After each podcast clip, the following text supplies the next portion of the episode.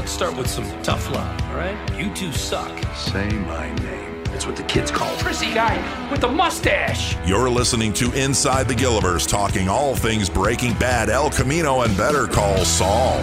Brought to you by the Royal Bobbles Collection at Bobbleheads.com. For all your favorite characters from the Gilliverse, shop the Royal Bobbles Collection at Bobbleheads.com. Also brought to you by Rode Microphones, the official microphone supplier of Inside the Gilliverse. See their entire lineup today at Rode.com. Now, please welcome your host, Eric Broadbent. Good evening, everyone, and thank you for joining us for season two, episode 19 of Inside the Gilliverse, where we're talking all things Breaking Bad, El Camino, and Better Call Saul. My name is Eric Broadbent, and it comes with great pleasure to welcome tonight's guest, award winning editor from Better Call Saul, Mr. Chris McCaleb. Chris, how are you? I'm good. How are you? I'm good. I'm really good. We- We've been uh, kind of warming up together here a little bit, and uh, it's been nice uh, kind of getting to know one another. And you're in a very familiar place to some people, and to others, maybe not. Tell us where you are. Well, I'm in the cutting room right now for Better Call Saul uh, because I was at work today, and uh, here I am. This is not. This is a new office for me. This because of COVID, we've had to. There's all these different protocols. We have to spread out a lot more, and so they moved me from a like a a very cozy, very wonderful room with no windows to what used to be our lunch room.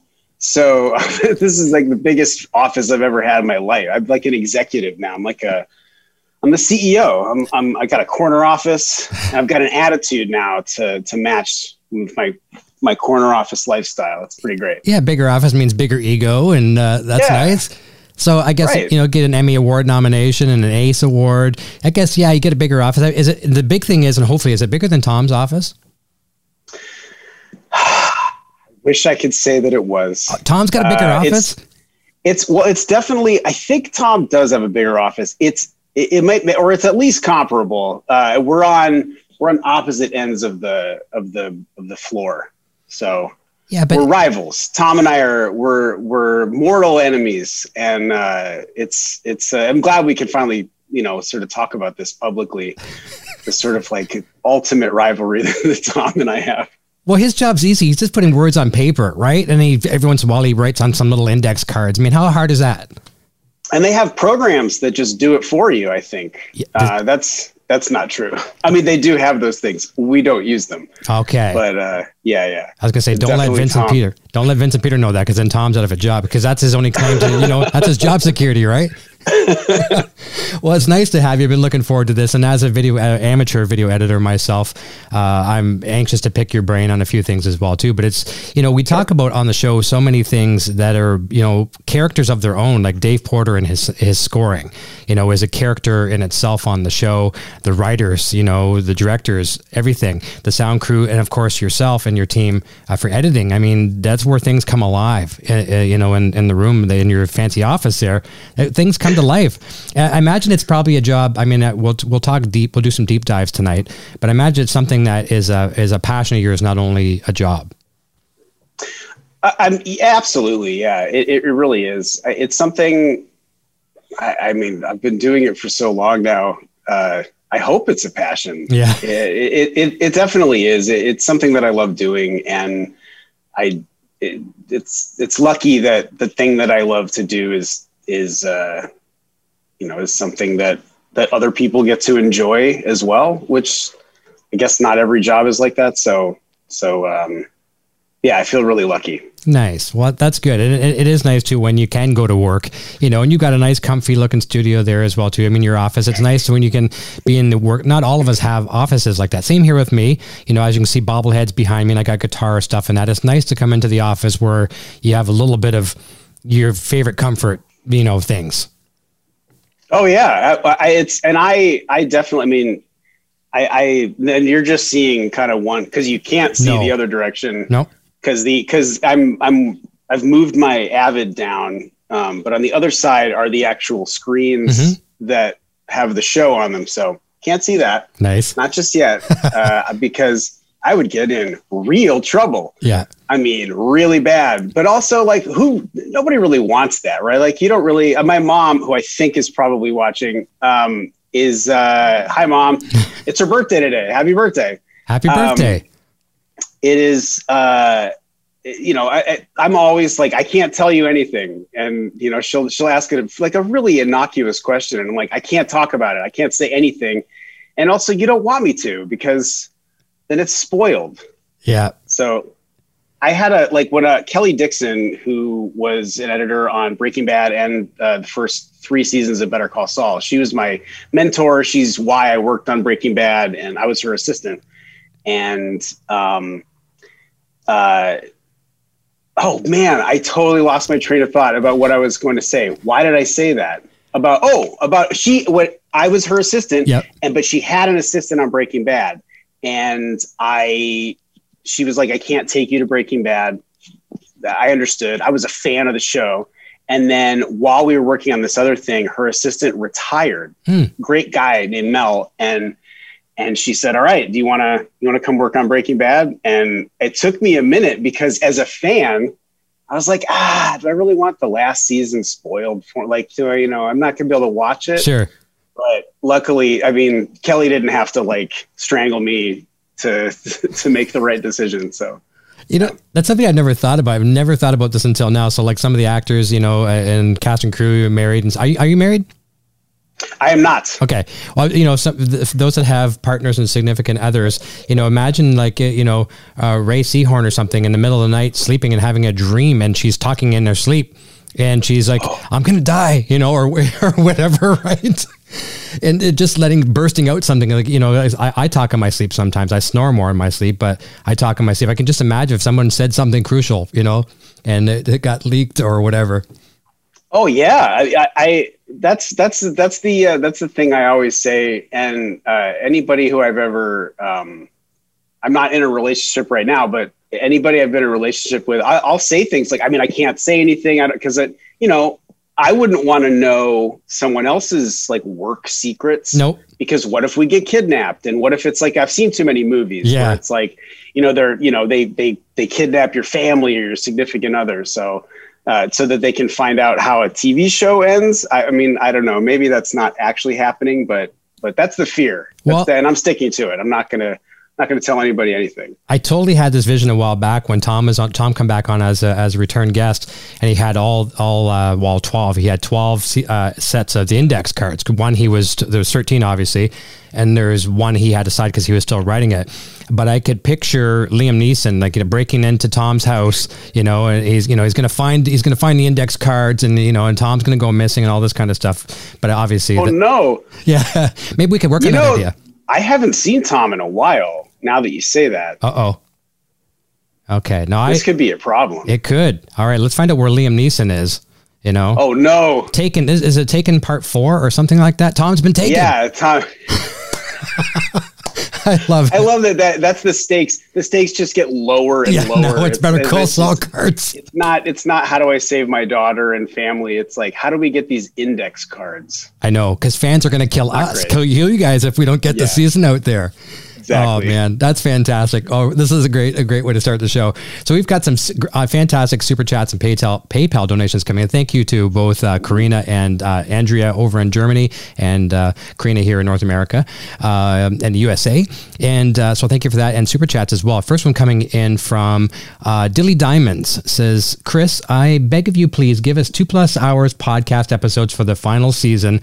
Also, do you record all the podcast episodes in one weekend or over several weeks? Great question. And first of all, for those that don't know too, let's let's keep that question. And uh, I'm sure everyone knows, but for those that don't, the Better Call Saul Insider podcast, which I love. So tell us about that, and and maybe with uh, Dilly's question there too. Oh sure, yeah. The, the yeah the backstory of that is that I I am the co-host of the Better Call Saul Insider podcast, where it was started by Kelly Dixon, the editor, who I mentioned before when I lost my train of thought. Um, and she started it on Breaking Bad season two, I think.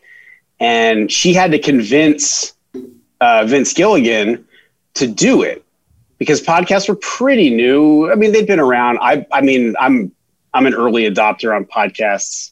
Like probably it's a, it's a, it's probably too much a part of my life. Mm-hmm. But um, anyway, so she, so Vince was like, "Why would I want a podcast? Like, uh, you know, nobody wants to hear us talk about an episode." And they did one, and by the end of, of like an hour, Vince apparently, according to Kelly, Vince was like, "We got to do this for all of them. Like, we got to, you know, go back. We'll do." They never, I don't, they, they never did season one of Breaking Bad. They didn't like go backwards, Mhm. but from that point on, they did it every season, and it's, I mean, it's it's free. Nobody's getting paid. Everybody's doing it on their own, you know, free time. But and it's free to listen, and and and it's just, it's really it's a really like if you want to know how the sausage is made it's definitely like a a deep dive and vince and peter are on almost every episode i think peter's been on every episode um, and then we usually have um, we usually have uh, the writer of the episode uh, we try to get the director and then we often have like one of the actors or we have you know a, sort of a key crew member and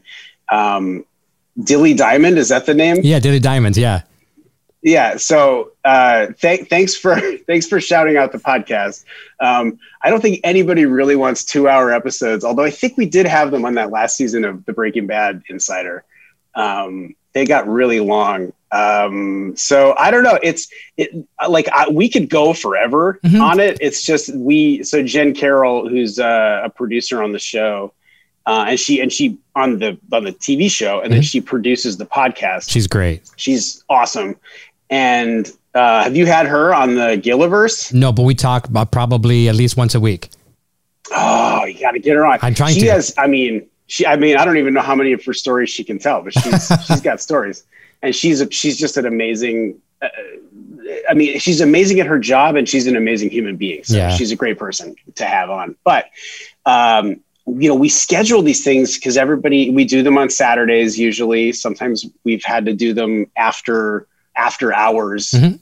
Uh, at, After at- shooting at work even. when we're all exhausted. Yeah. and, and you can tell sometimes we like pod, when we're podcasting after dark, and um, it's all about availability. So and and asking someone to stick around for, you know, two to four hours, like like it can be a kind of a big ask. hmm So so we we we do them as long as we can. They all we always have to stop. Like we could just keep talking because the the biggest criticism we get of the show is of the podcast, not of the TV show, is that is that it's just like a bunch of people congratulating each other and telling each other how good they think they are at their own at, you know it's like oh you're so great. No you're so great. And and uh, you know what you're hearing is legitimate and genuine enthusiasm Sure. of people who, who really like each other and really like working together. And you know i, I imagine that that could maybe be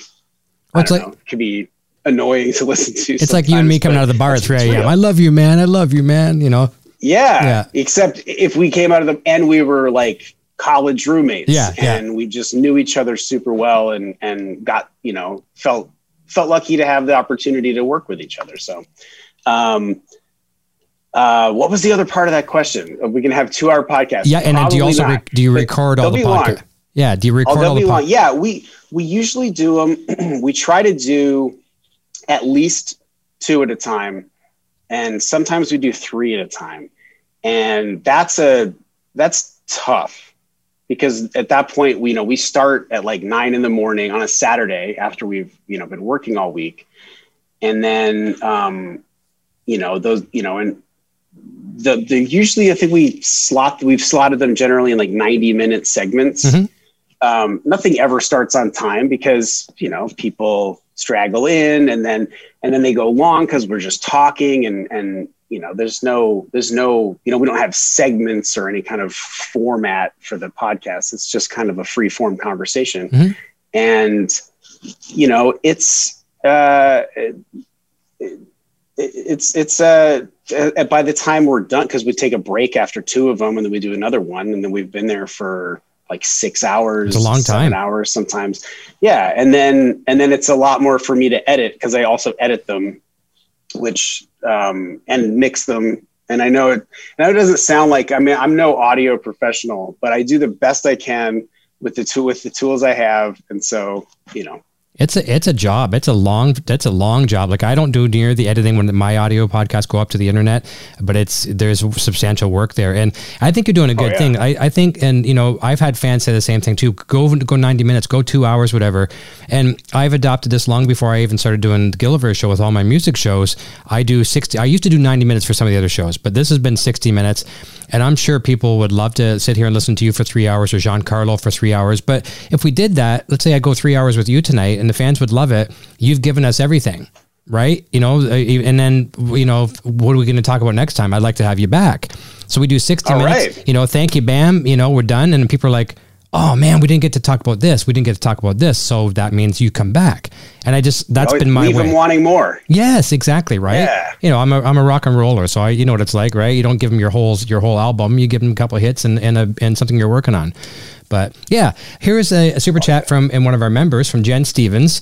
Uh, I thought Hi, your I thought your work on season five of Better Call Saul, episode seven, JMM, was brilliant. What was your biggest challenge oh. working on it? Oh wow, thank you. That's really nice of you to say. And I'm sure that Melissa Bernstein, who directed that episode, would also appreciate hearing that. Um, Melissa, she's one of the executive producers of the show, mm-hmm. and it was the it was her directorial debut first time she directed, I think anything. I think we talked about that on the podcast. Okay. And, and she just like knocked it out of the park. Um, what was the most challenging thing? Boy, that's that's that's a tricky question. Um, because what can I say? Uh, I I mean, the trickiest part usually some of the hardest stuff is is getting things to time, mm-hmm. getting things in kind of like a, a shape because we we have there there are thresholds above which we cannot go um, time wise but um, you know they've been luckily our you know the the people who Sony and AMC have been very um, they've been great about some of these episodes being longer and uh, so that's really good. But I'm trying to think uh, uh of, of, like a difficult scene, just because. Okay, like I the scene with um, what if if people haven't seen season five, I don't want to totally spoil it, so I'll I'll speak vaguely. Uh, it's a scene involving Gus, and there's a hotel room, mm-hmm. and there are two other characters from the past, mm-hmm. and you know, tonally, there it's it's ultimately more about what's not said. And I think that that kind of thing, like writing, directing, editing, when when the thrust of something is the absence of information or the absence of a reaction, um, that that can be really it, it's just it's it's trickier and you know it, it's also a lot of that happens all the time on this show. I, I remember there's a scene in uh, episode 209, um, and it's Jimmy. It's sort of in the aftermath. Chuck has figured out that Jimmy. Um, he, he thinks he figured out that Jimmy switched the numbers on his thing and made him look crazy in court. Mm-hmm. And he's confronting him, and everything he's saying pretty much is true, but it sounds crazy. And Jimmy is denying it, and Kim is there and she doesn't say a word and it's like a seven minute scene. Yeah. And and uh it's and that peter peter gould uh, wrote and directed that episode um fantastically. And i cut that scene and th- there there's so much material. And but with with with kim with Rhea she's she she says she has like one or two lines but she is very much a huge part of the scene. And so but she's and she's giving nothing. Mm-hmm. but the nothing that she's giving has to tell you everything. And so it, it, that that stuff is really hard. And i would say that that that that particular scene in 507 was um, was was difficult to get the tone right. But you know when you have really good actors you know you, mm-hmm. you're gonna find you'll find it eventually. And when it's and it's well written. So I like that. That's a good. That's a good example, and something I could maybe for some of our musician friends that may be watching because we are a music channel. It's like your role, um, the role of the editor, is could be compared to let's say a musician, a drummer who has a twenty piece drum kit. Just because you have a, tw- a twenty piece drum kit doesn't mean you have to hit every drum, right? Yeah, that's that's a great analogy. That's that's something. Yeah, that's something that I I when I talk to other editors or aspiring editors too. It's like you know, the, just because you have every shot doesn't mean you're required to use every single shot. Mm-hmm. It's, I mean, it's it's about choosing the right place to be for the story at that moment. And you know, on a show like this and on Breaking Bad, you have this embarrassment of riches where you have you know too many good options. Yes, so, yes. So it makes our job harder, but it also you know makes the scenes a lot better and and more rewarding so. Agreed agreed.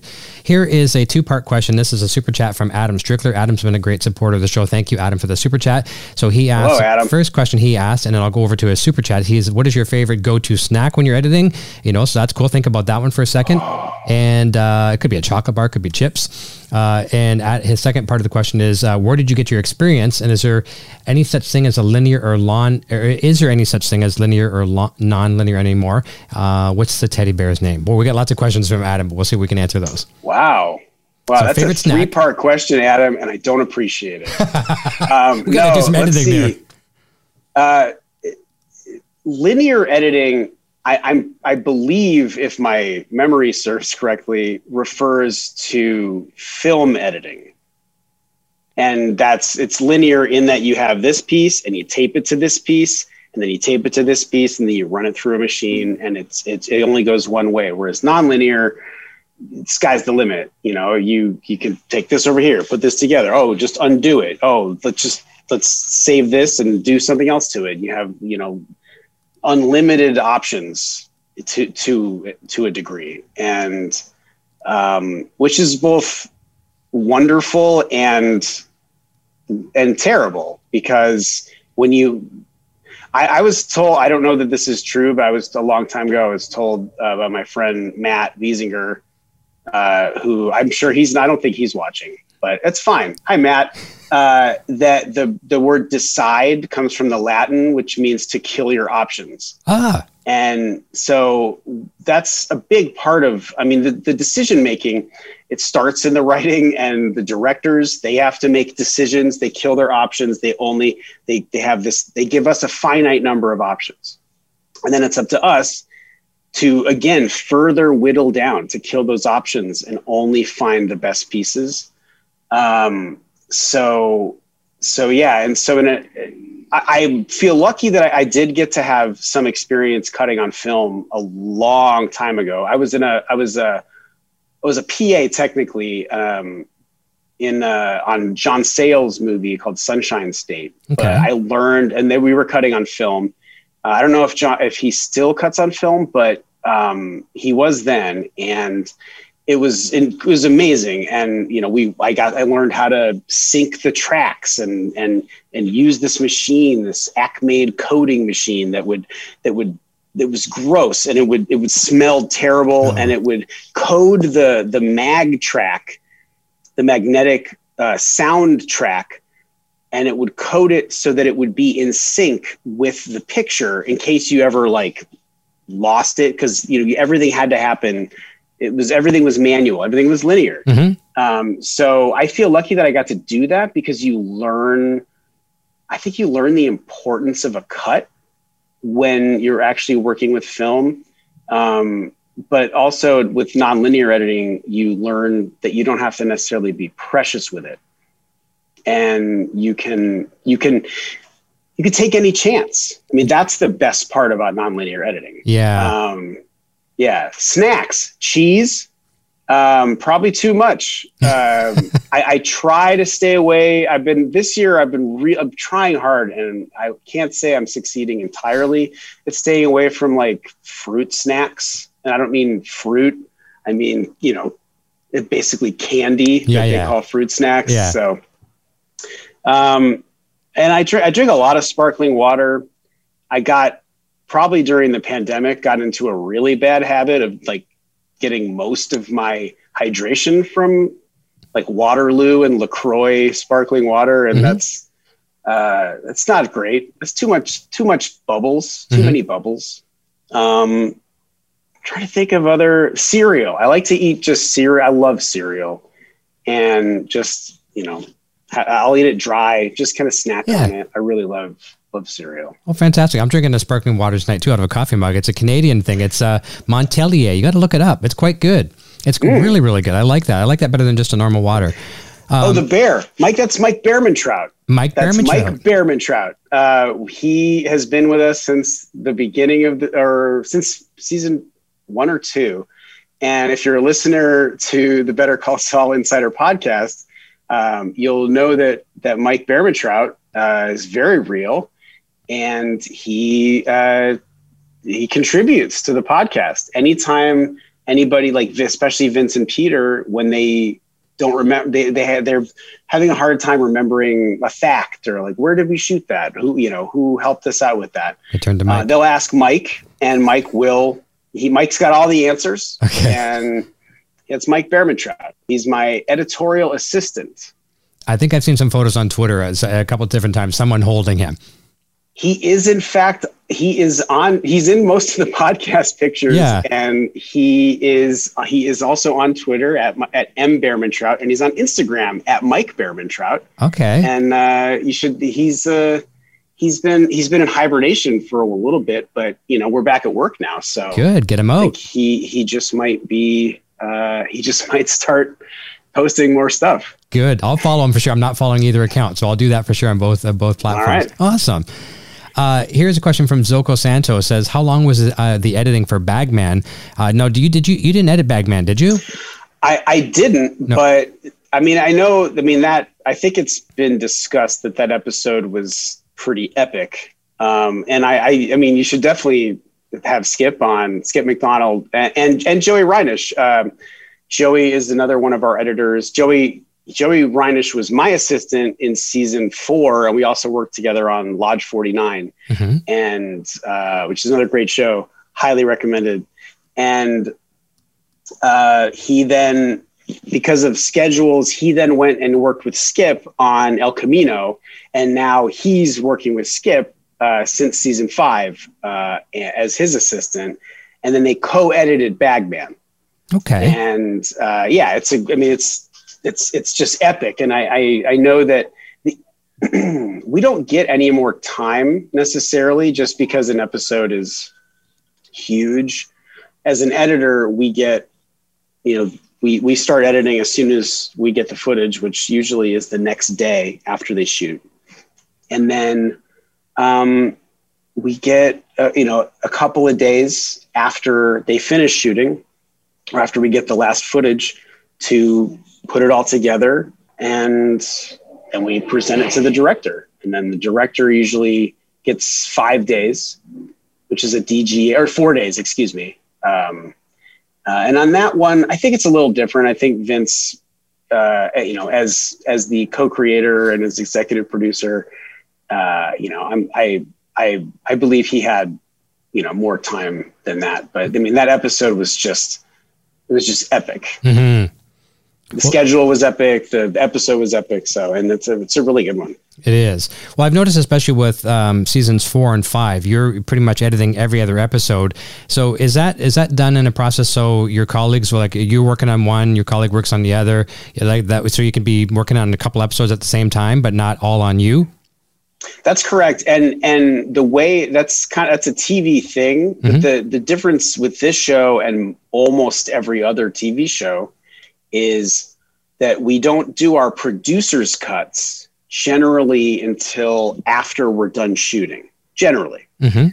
And normally on a show, that's why in a normal show you have three or four editors in a rotation because you do your cut, then you work with the director, and then you work with the producers, and then you work with the studio and the network, and then you're done with the episode.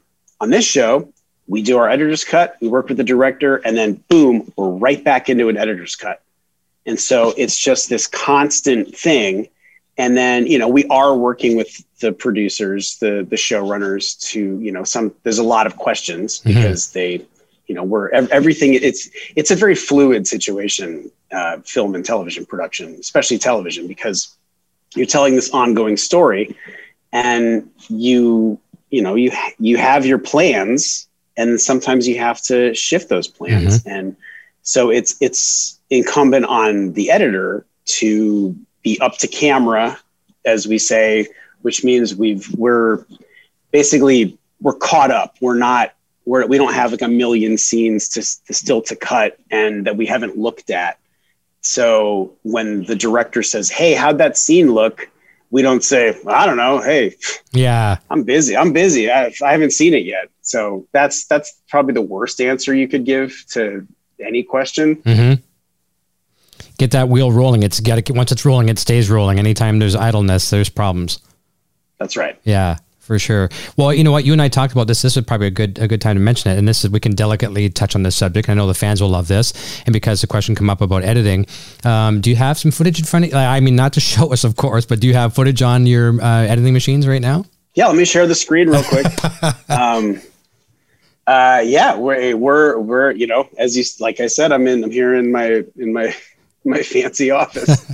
uh, yeah, we're we're cutting away, and I'm I'm I'm I'm, I'm really excited Good. for people to see. There's some really great stuff, and and I mean it's it's cool because I'm also, I, even though I I started working on the show in the first season, and but I'm still a fan of it. That's great, but that we see that still, a lot. It's interesting because I the that that fear that I mentioned earlier of, of having the last season of Breaking Bad spoiled. The way that it works is it, wasn't i mean obviously i knew what was happening but it was it was like it was different than watching it. It was like sort of like bathing in it. It was like being enveloped in the show. And i mean that's kind of how working on it feels. And it's it's a uh, it's not unpleasant. I like it. That's good. Well, there you go. I'm yeah. not sure if it's been said anywhere else, but if it hasn't been said, you've heard it here on Inside the Gilliverse. Uh, the editing is underway. That's fantastic. I'm very happy to hear that. Uh, I hope I'm not breaking that news. Yeah. and from Pinterest Fail Mom, what episode or scene uh, that you've worked on are you most proud of? Is there a special little proud baby or proud father moment, you know, uh, that you're really, really proud of? Just it could be something simple too. Pinterest fail mom. Yeah. Interesting. Yeah. Good name, right? Interesting. right? Oh man. I oh boy. I mean, there are there are several that I'm. Uh, you know what? No, they, they, that's actually that's easy. Uh, it's it's the last act of 509 from last season. Okay. Um, uh, which Tom oh, Tom's episode. Tom's episode, the one that we that Joey Joey Liew, yeah, a lot of Joeys here. Uh, Joey Liew is is my assistant now, and we co-edited that episode, and that's the one that we that we uh, unbelievably we won the ACE Award. Congratulations, the, by the way, on that. Thank you very much. It was it was uh, it was crazy. it was really crazy. Um, I've been nominated for things uh, before, and I've never won anything, and I you know I it, it was just it was surreal. Also it was virtual. Yeah the, the ceremony sort of like this. Yeah. Um but uh it, the weird part is like you had this exhilarating thing and then it was like well i guess i'm just i guess i'll just order pizza I, which is exactly what i did and i watched a movie with some friends in vr we get together i have a group of friends and we watch movies in vr we've been doing it this whole pandemic and it is life-saving. Good. but um yeah that sequence the whole and if you've seen the episode i again i, I don't want to spoil it if because is season five even on netflix yet? I don't know. Uh, so i think some people are saying it in the united states but not in canada but i can't confirm that. No it's not in canada. Mm. but you've i mean you've seen it. Yeah. And it's it, there's it's it's like it's like 20 minutes long. Mm-hmm. and i remember reading it and i just was so excited because i thought if these actors bring their A game, and Tom, of course, is going to bring his A game, if everybody brings it, this is going to be such a special scene because it's so long and it's so tense and it just ratchets up. I mean, it's it's it's not it's real. I, I hope it's tense. I find it tense mm-hmm. and I cut it and that's unusual because you can see through all of it. And but everybody just did such a great job with it. And so it, it makes my job easier uh, when all the acting is great and the shots are great. And and of course the script was phenomenal. And uh, yeah i love that i love that that whole sequence so much. And it was a it was a we had to really fight to keep it intact because it's so long and it's way longer than an act of television, at least in the U- United States, mm-hmm. uh, is usually allowed to be. And again, testament to our partners, our Sony and AMC, the fact that they they were like, great, let's let's figure out a way to make it work, and we did. That's fantastic. Well, that's that's great. Here's a question that could be kind of on the same wavelength as that, and maybe on the opposite end of the spectrum. This is from uh, Josh Gordon. Uh, was there ever a scene that you struggled over editing because every take the performances were so good but so different, and would it change the tone of the scene? So maybe the same one that you love could be one of the most difficult. Oh wow, that's interesting. Um, I wouldn't say I had that problem with that sequence, okay. but Interesting. I will say, I mean, I don't know if it would change the tone. And then this show, I mean, Better Call Saul is definitely tonally. I mean, we, we've we've definitely figured it out, but it's a, it's a tonally it's a very strange show because it can be really funny, and then just like incredibly dramatic and and devastating and and um, so yeah, it, it, treading that line can be really difficult. I'm trying to think if there was anything on this show. I know I will say if if you ever had like too much good stuff, I the first scene I ever cut on that Kelly was like she gave me a scene to cut on uh, episode uh, 509. It was the season premiere of the last eight of Breaking Bad, mm-hmm. and um, it's a very long scene between uh, Walt and Jesse. It's where Walt comes and he he hasn't seen Jesse in a while since I mean the the um, the thing with the Lily of the Valley, mm-hmm. you know, it happened, and so and he go and Jesse's been in like a haze, and he goes to bring him the money. And it's basically like, "This is yours, like it's good." Try he's trying to manipulate Jesse, and the, there's like there's so much footage every bit of it is good. And uh, Aaron Paul, who, you know, two and Brian, like two amazing actors. And he did it kind of, he did, there were like a couple different ways you could go with it. Um, and it, so it was it, that was the, that was my first experience and it was like trial by fire oh boy. of like holy god there's so much good stuff and we can't be everywhere mm-hmm. we can't we can't it's not i mean it, if the show was like 24 remember the show 24 oh, I do. they could have like boom boom like multiple cameras or you know multiple shots? Like if we could do that which we're not going to mm-hmm. but uh, or are we? Yeah. Um yeah that no we're not. I don't think we are. But um but or are we? But yeah like but 20 you know you could you can't just be everywhere. And so it that that was a very that was a difficult one because i had too much good stuff Okay, that makes. That's a much better problem than not having enough good stuff. Oh, of course. Never happens on this show, but has certainly happened in my life. Yeah, I don't think anyone's ever come to you and saying, uh, "What can we do? We, we got a hole here of seven seconds. What can we do? What can we do?" No, right? No, let's go. Let's. We need some B roll. Run out there with your iPhone and grab something out in the desert. Yeah. Here's a question from Mrs. Ignat- Ignacio Varga, uh, and this is a question. this, is, this is a good one as well too. And I had this on the list. Uh, obviously, people want to know how you got into it. So she's asking, "How did you get interested in your line of work?" Uh, you know, I, I went to film school. I went to Loyola Marymount uh, here in Los Angeles, and um, you know, I got out and was like, "All right, you know, where are the directing jobs? I'm ready for my job directing," which is not. It's just not how directing works. Nobody's handing out directing jobs or placing classified ads or anything, and so um, I one of the things that I had really really enjoyed and excelled uh, at was editing. And and then through again through my through my mom uh, my mom grew up in um, uh, massachusetts and with uh, a, a, big group of people who were in the sort of john sayles world.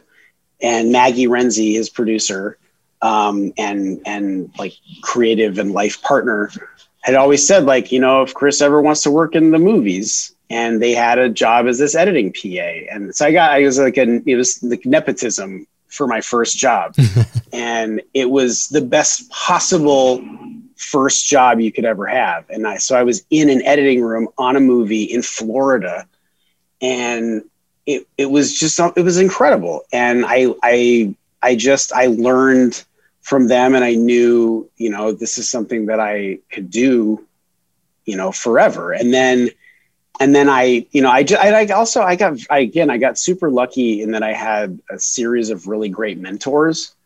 And um, Kelly was, of course, one of them. And before her, there was a guy named Brian Carroll who was uh, a producer on, um, he sort of like ran post production on Michael Mann uh, projects mm-hmm. for a number of years. And a chance interview uh, for a job sort of led like put me into his path. And then i worked on three michael mann well ultimately four michael mann projects. I worked on a tv show he did called robbery homicide division which very coincidentally vince gilligan was a writer on. This was in 2002 wow. And uh, it's right after the x files um, and uh, and then I, I, worked on Collateral and Miami Vice, the movie, and then uh, years later uh, on the the HBO, the pilot for the HBO series Luck, which is where I met Kelly. Oh, fantastic! Yeah, Luck. Go figure, right?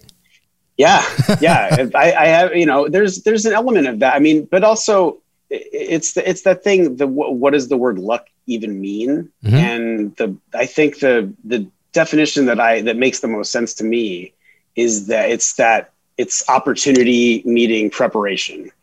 And it's being ready when the ball is thrown at you to catch it.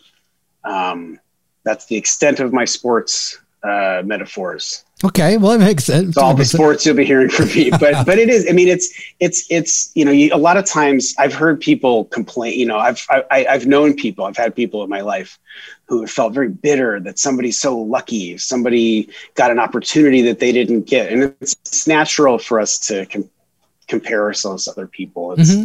it, it's human nature.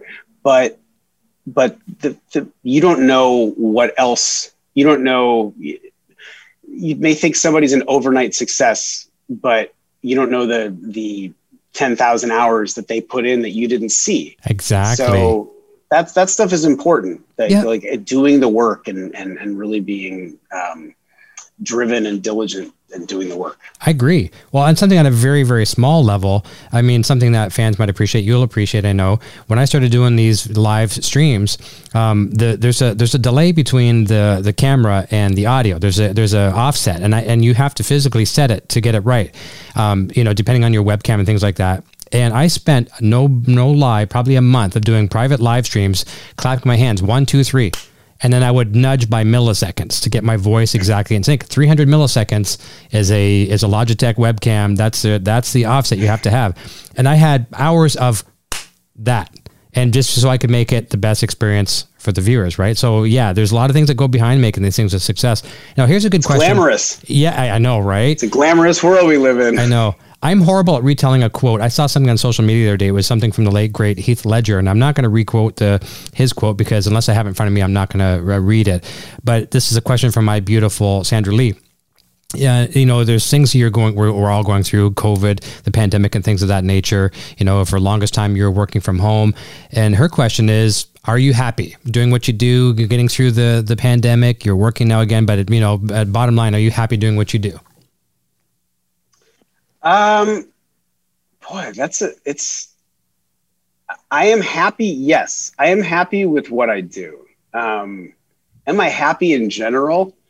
I, I am actually. I, I, if you would ask me that question last year, uh, I'm sure a lot of people would probably have had the same answer, which is uh, no. uh, I'm not happy. right, and, right. Um, you know, through through uh, you know for a variety of reasons, personal reasons, pro- professional reasons. I mean, 2020 for everybody, and I can I can count myself in in that group was I mean professionally was devastating and and you know, I mean, God, I mean, I, I am again, I'm lucky. I'm healthy. I, I had the ability to stay safe and to not, you know, to to stay inside and to, you know, and to not go hungry and not run out of water and and and not get sick Mhm. and so you know i'm i i count the blessings there but but you know that it, it you can i think that it you can uh, if you if you don't acknowledge the things that are difficult i don't know you can you run the risk of Being swallowed up by it. yeah, yeah, exactly. Well- so, and which is again stuff I've learned. Yeah. We're, we're going through it right here, and I'm still able to put a smile on my face because I choose to. We, we rent here in Canada. We rent an old home here in Canada. Been here six years, and that's where the studio is here in our house. And uh, landlords decided to cash in on this this COVID windfall, like a lot of realtors or, or real estate um, owners have, and selling the home for way more than what it's worth. And we got our notice. We don't even know where we're going. Don't have another house yet. We're, we have leads, but you know it's a devastating time. You know, I'm in the middle of COVID. You know, as well too, but you know i have faith you know um, and i put a smile on my face and i could i could sit around in a fetal position all day long and and not know what we're going to do and we still don't know what we're going to do but i choose to be happy and that i think it's, it's better than the alternative Yeah, oh for sure. I mean, I I just I not for different reasons, Mhm. but I had I also had to move fairly recently, and and not that not knowing where you're going to land is. Um, it could just create so much anxiety, and then also, you know, we've all been collectively, we've been through this, and we've separately, collectively, been through this weird trauma, mm-hmm. and we don't even know how it's affected ev- uh, our us because we've just like got to get through i got to do the thing i got to get and and you know i think it's we're going to be uh, sort of unpacking these lingering effects Yeah. for a while That's a good way to put it for sure. I think when this is all said and done, uh, we as a, a species have learned the decades of knowledge, you know, in a very short couple of years. That's for sure It's insane. I'm going to jump over to the audio portion here where we've got uh, questions from our members. So, if people, if you want to join in and uh, send questions, not obviously not for tonight, but there's a join button down below. Hit that button, and you get other perks on our channel as well. But you can send in voicemail for our our guests each week. So, this one here is from Nat Romero. She's from over in Barcelona, Spain. So, here is Wow. her question. Hi, Chris McCaleb. This is Natalia Romero.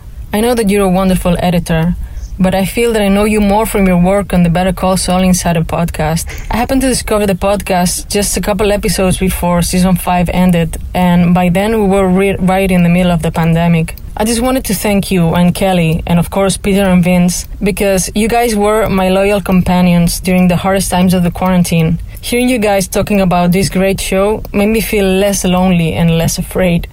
So thank you so, so much. I'm really looking forward to hearing you in the sixth season of the podcast, provided it's still on. Did you start recording? Please say that you already started recording. Um, a big hug from Barcelona and keep on with the good work. Awesome. Big fan. wow that's really sweet thank you natalie is Nat- that Natalie Romero. Yeah.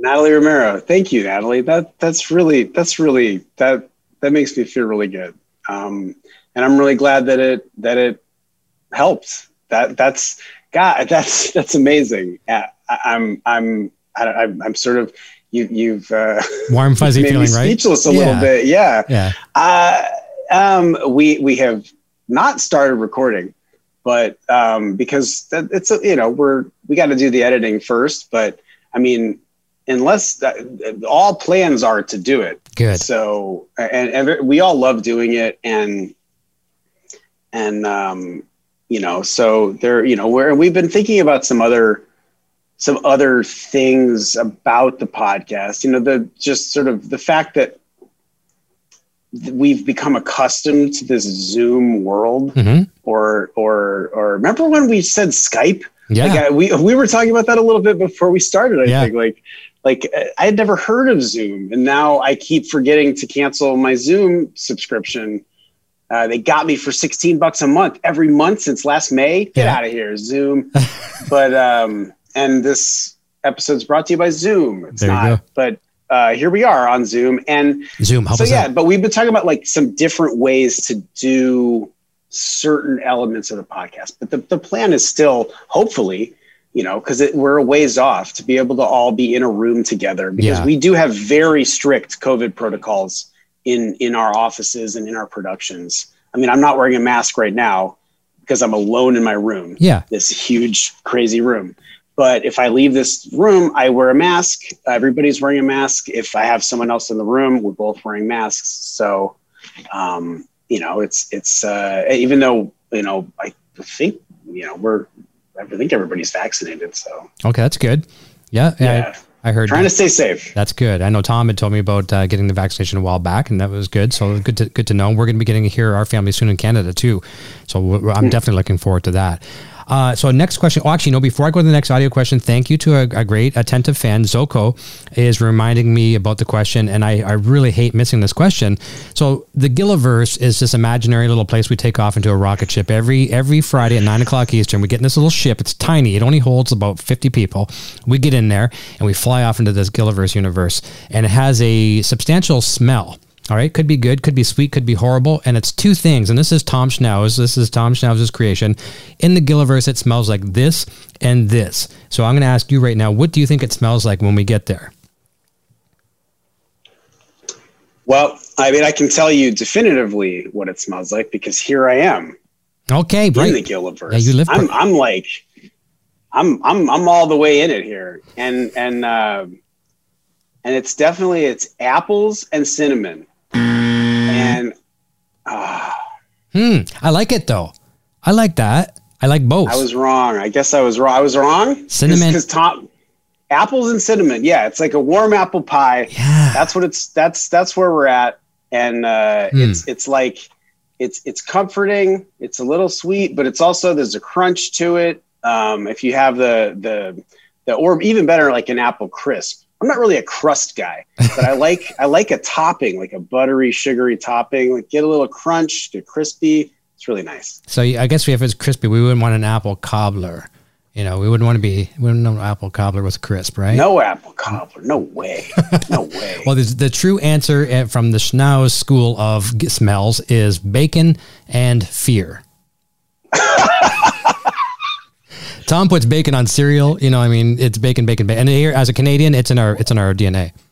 I mean, but this is case in point. He's on the other side of the of the office. Like Yep. I'm over here, and I, I can tell you. I mean, there's a candle right there. I can tell you definitively, it's apples and cinnamon. I At least it. on this side of the Gilliverse. Okay, well, sure. I, am going to run with that because I like that. I, and no, no offense to Tom, I love bacon. Uh, and fear can be. Uh, Larry Hankin was talking about this last week, and he was on. Fear can really smell horrible when you you know you're nervous and you got that fear smell. That's horrible. Uh, but I like apples and cinnamon. So thank thank you Zokos for reminding me of that one. We'll add that to our collection of of questions. We've got two more audio questions to go before we wrap up. This one is from Karina, and Karina also confirmed by text a moment ago. Um, season five is not on Netflix in the U.S. either, so we're still waiting for that as well. So here's Karina's Thank you, question. Karina. Hi, Chris. This is Karina. Nobody does montages better than Breaking Bad and Better Call Saul. You said they are a big collaboration between all of you, and I think that is what makes them so outstanding. Would you say that the montages are some of the most difficult scenes to edit? And do you have a favorite montage from either show? Also, a huge congratulations on your ACE Award win for Bad Choice Road. That- Karina, you said. Karina, that's correct. Karina, thank you very much for the question, I, and uh, and thanks for the congratulations. That's that's awesome. Um, yeah, it, it's they can be very difficult. I mean, the thing the thing that can make them difficult is that a lot of times, sometimes a montage is written very specifically, like the pieces and the way that they go, and then sometimes it's like there's a montage of a bunch of things, and then you take what the director shoots and and then you try to do something that's that's you, you create shape to something that is inherently formless. And I, there are two that stick out in my head as being very difficult. One of which i was involved with though i all 100% of the credit goes to kelly dixon um, which was in 207 inflatable it's the inflatable man montage mm-hmm. which it's for me is like one of my favorite things from the show and and we cut that episode together but and and but we and we would we would try to do different things, but we were having all these these. It was trying to find like what is this, and there must have been. I mean, I'm not I'm not exaggerating. I mean, 50 different approaches to it. Wow. And and then they would we would say like could we then they would shoot more stuff and they wrote more stuff and and and and then I went off and I because I was editing on I think on *Halt and Catch Fire* because uh, I so I had to leave the season a little bit early and that episode wasn't quite done, especially the montage especially, and it was like a hail mary like last minute like Kelly like figured it out. I'm telling Kelly's story. She should tell her own story, but um, she's a, she would be an amazing guest by the way. I'd love to have her. Yeah. The um, uh, yeah, so she and she figured she did like it.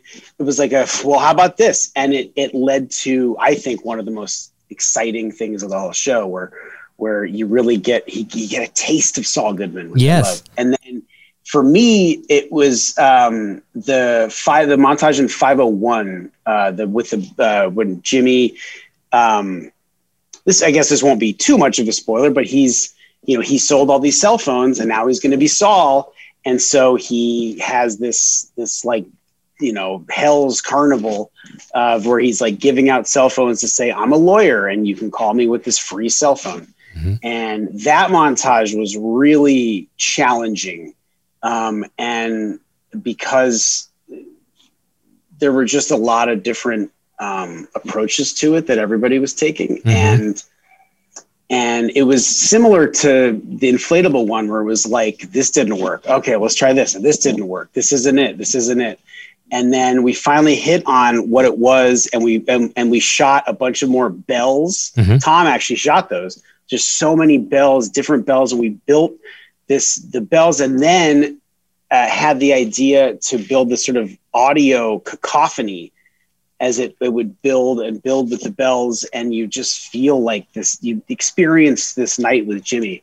Uh, that one was really challenging but also I, I really i loved where we came uh, at the end how it how it turned out I can just imagine the footage you'd have for a couple of those episodes. And and uh, inflatable is one of my favorites for several reasons as well too. Number one, the first time we get to see the colorful, well, not the first, but kind of the first, we get to see the colorful side of, uh, of Saul Goodman and, and Jimmy McGill. Um, as I told you off the air too, our sponsors at bobbleheads.com, they created a new Saul Goodman figure based on that episode where he's got the kind of the salmon colored, you know, suit. So that came from that. Plus one of our guests we had on the show a couple cool. weeks back, uh, Julie Pearl, Suzanne Ericsen. Uh, that was her first introduction to the show. So it, a lot of good things about that episode. So very well done on that one. I'll go to Lori's question next. That's our last audio question. And then since we talked about audio, there's a good question from Mike Fog, if it's I'm pronouncing it right, Falgout. So we'll talk about that and we'll wrap up. So here's Lori's question. Make sure I have it right. Here she comes. Hey there, Chris. This is Lori. I know that you've done stand up, so I was wondering if you got to meet Norm Macdonald the night you opened for him at Comedy Carhole. Also, when was the last time you had a chance to do stand up? Thanks very much. Good question. Lori? Yeah. How did you know that I did how did first of all, how do you know about the comedy car hole and that I that I that's crazy. The comedy car hole just very quickly was a it was like a speakeasy comedy club that some people that I knew ran at out of their house, out of their garage, literally, the car hole. And they attracted, it was on the west side, so it's hard to get people to go to the west side, Santa Monica um, uh, of, of, Los Angeles. Mm-hmm. And, but comedians would go because it was a really like hot audience as far as comedy went and they were ready to laugh and it was always full because it was free and and then they sold beer for whatever five dollars all you can drink beer whatever it's fine. Um, but yeah that's so crazy um, that you know that. It, has been a very long time since i did stand up now I, I, I keep my comedy mostly to trying to entertain um, the people that i work with and the my bosses and then and then you know I, I try I try to inject some humor into the podcast when when whenever I can but but uh but I'm glad that you asked me that question because I miss it. And I've been I was talking with a really good friend recently about how much I miss comedy and and uh it's it's the it's the thing I listen to the most. Um, and Joe DeRosa who's uh, uh the veterinarian on Better Call Saul uh he's one of my favorite like hands down favorite comedians. And those first couple seasons of this show, Better Call Saul, it was just a lot of crazy hours, long hours. And I would listen, I had a long commute and I would listen to his albums just over and over again. And they got me through. I love comedy. That's so wild. Uh, I did not get to meet Norm Macdonald. Oh. I didn't get to meet Kumail Nanjiani when he was there or Tig Notaro. Uh, it's usually those people like they showed up, they went on stage, and they left. Gone. Um, but uh, but everybody was was cool. I mean, everybody was there was nobody who we were like, ah, Yeah. like that person. Yeah. But uh, I, I have also, and then I another time I ate next to Norm Macdonald, like one table over. He That's was with his cool. family. Yeah. I didn't want to bother. him, No. but um, I didn't say we did comedy together because that's not. That's Yeah. not, you don't want to do that. No. you don't want to get into it like that. Well, I hope you do get to do it again. And you know, it's so weird. We got to experience for a little bit there when when the onset of COVID came in. A lot of these stand up comedians, I know one for for example, um, kind of a fan of everyone inside the Gilliverse, uh, Patton Oswalt. He's friends with you guys and and the crew and stuff like that. And I remember seeing he was doing uh, going to do a first his first virtual comedy, and there was a lot of comedians following. And I'm not saying he was the first, but um, maybe one of and it's so tough you know musicians as well too. I hosted some live concerts where people were performing on my show um, and it was a benefit concert. And you don't have that reaction of the laughter you know you like you throw out a joke and you're just hoping someone on the end of the zoom screen appreciates it. That's got to be a real challenging thing for an artist to do you know? E, every comedy podcast I've listened to during the pandemic, they anybody who's done those Zoom shows, they all say the same thing. It's like, yeah, you tell a joke and it's just silence, where you hear like, you know, Yeah. just like weird, broken, garbled stuff, and yeah and yeah, it's tough. It's, but I'm glad that things are, you know, clubs are opening up. I've seen some outdoor comedy. yeah Um, the car hole, I guess, technically would have been outdoor comedy. okay Um, so so but they they sort of like you they the owner of they were renting and the owner of the house sold the house so they had Oh.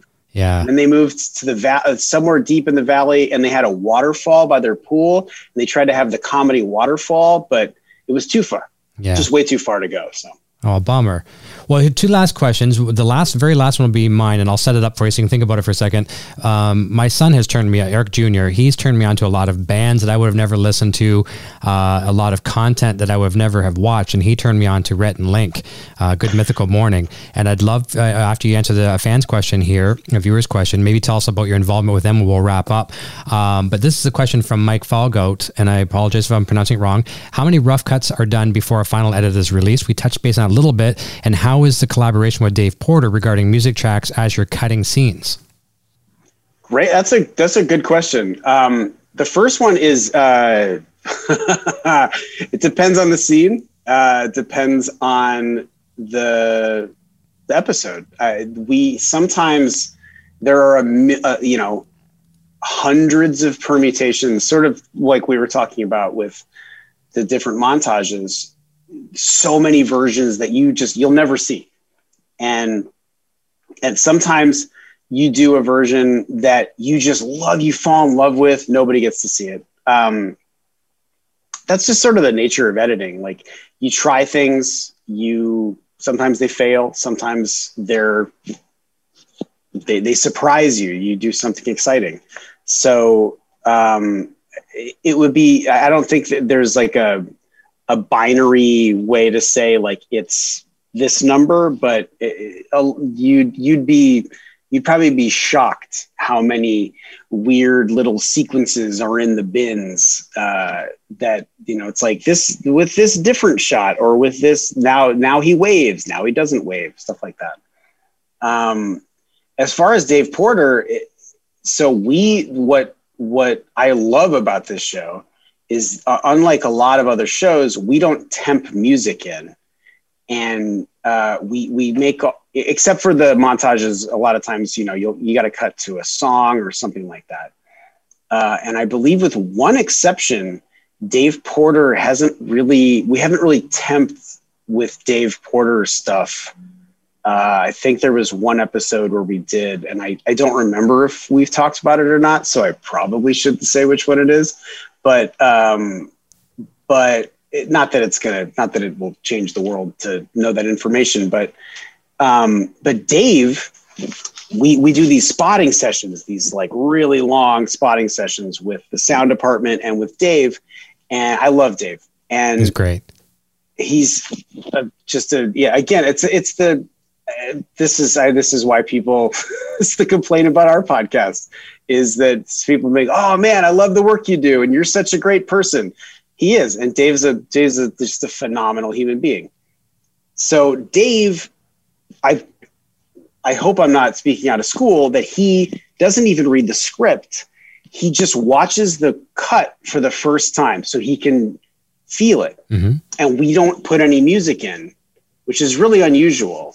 And what's I, I and what I love about this show is that and Breaking Bad is that y- the scene has to work without score. hmm And so then we sit there and we just watch the thing and we go scene by scene and we stop, and we talk about sound.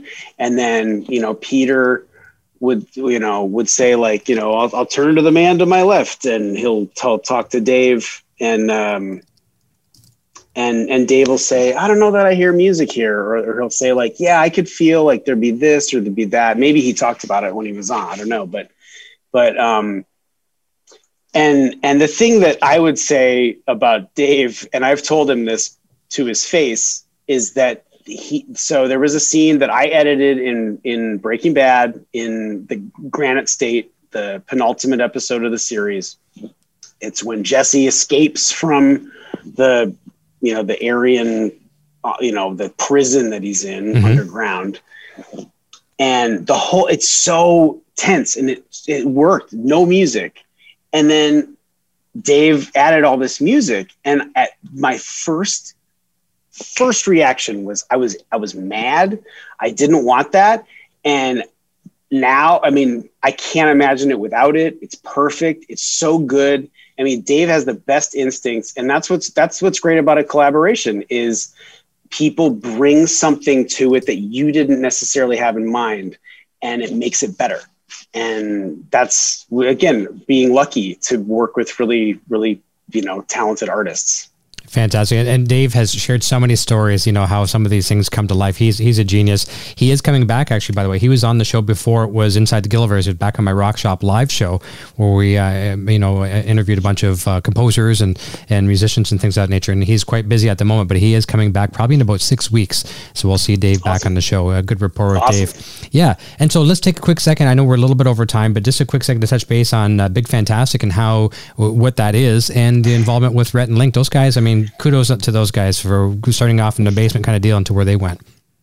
so we B- big fantastic is separate from Rhett and Link, although we were contemporaries uh, I, I I stepped aside from editing for about five years and with three other filmmakers uh, started a company and we we wrote and produced and directed um, short form mostly drama series on the internet and uh, we were just a little like a few years too early um, but we had a lot of success early and we and we we did series with michael eisner and with warner brothers and and we I mean, we shot stuff in india. I mean it was a, it was crazy. It was it was it was like living our dreams. And it just financially it just didn't work out. And we kind of at a certain point all had to go back to our day jobs. And um, sort of towards the end of that because i had done that um, i when rhett and link uh, were doing their tv series commercial kings they needed to continue feeding their channel their main channel because that's their business. I mean that's their like livelihood. And those and the, the, talk about some of the nicest guys the best guys. And like what you think you see it's exactly what you see. They're the Oh, nice.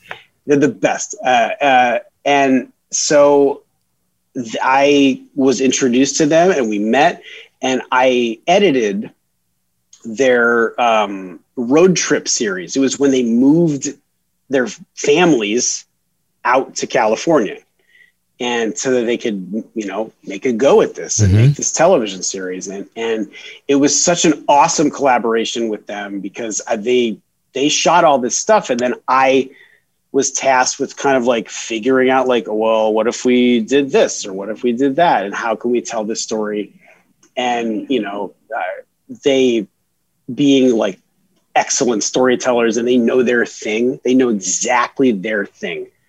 And um, yeah, that they're I, I can't say enough good things about them. And and then a couple years later, to when they opened uh, Mythical Studios, Mythical Productions, they have like a space, mm-hmm. a production space where they where they had been doing um, Good Mythical Morning and and um, or where they would eventually do Good Mythical mm-hmm. Morning, and and uh, it was just so exciting to see that they had built their this world around themselves, and uh, I I couldn't be happier for those guys. They're great guys. Good for them, and I know. And uh, kudos to you as well too. They were in good hands with you to take on that, you know, that uh, series as well too. You know, that's nice. Thanks. Yeah, thank uh, you. I, I really like those guys as well too. Like some of their skits they do, like Will It Sandwich, you know, and you know different things like that. And some of the, you know, some of the things that weren't edible, but they would they would try to see if they could eat them. And, Oh, just some crazy, crazy things. And of course, being a yeah. musician, I liked always seeing the nice, fancy PRS guitars and fancy stuff in the back walls, and it was pretty cool. They're they're really good musicians too. Are they? The songs that they would write. Yeah, yeah. I mean, they're they're they're commer- They would they would they the way that they became viral is that they were making these commercials, and that's how they got their TV show. And uh, it was uh, the, yeah. If you search out, look at if, look up their ad for butt drugs. Okay. Uh, that sounds like a joke. Yeah. Rhett and Link. Real place. It's yeah. a real business. Okay. And uh, yeah, Rhett and Link are the best. Like those guys. Awesome. Well, thank you for sharing the story on that as well too. And listen, we have kind of run a little bit over time, but I wanted to cordially invite you back, and we'll get Kelly on as well too. We'll reach out to Kelly. But thank you so much for your time tonight. I, I really yeah, really appreciate thanks for it. Having me. It's been is fun. Awesome. Yeah, time flies, doesn't it? It, it, it does. I, I got to go take my mom to dinner right now for okay, her birthday. Well, well, let's all happy happy birthday once again. We'll get you out of here right away. I just want to say uh, uh, um, a few thank yous to some people. First and foremost, I guess it's a little different for uh, our U.S. Uh, viewers. Uh, Memorial Day weekend, so please uh, have a safe Memorial Day weekend out there. Thank you to all of the men and women who have served and continue to serve those that we've lost. But we wouldn't be able to do these things that we're doing like this if it wasn't for people that are fighting for our freedom. So have have a safe one. I hate to use the word Happy Memorial Day weekend. I mean, I hope you're all happy this weekend, but I, hope, I wish you a safe Memorial Day. Uh, and I want to thank a lot of people here listed as well, too. First and foremost, Chris for joining us tonight. My beautiful better half, Sandra Lee, who is our executive producer. Uh, couldn't do this without her, that's for sure. Our show sponsors, Warren, Rachel, and the team at bobbleheads.com. Be sure to check them out with all your uh, Better Call Saul um, action figures. We'd also like to thank our channel members, our Patreon supporters, our channel moderators, our YouTube subscribers, super chatters, PayPal donators, and those that purchase our merch like I'm wearing right now from our Broadstash boutique at broadstash.com. Tune in again uh, next week at 9 p.m. Eastern. If it's your first time here on the show, please hit that subscribe button right now. We promise to work just as hard to keep you as a, as a subscriber as we did to get you as one. And hit us up on Instagram and Facebook at Inside the Gilliverse. Uh, Chris, I'll say goodbye to you off the air. Everyone, again, have a safe weekend. Be safe out there. We look forward to seeing you next week. And until next time, cheers.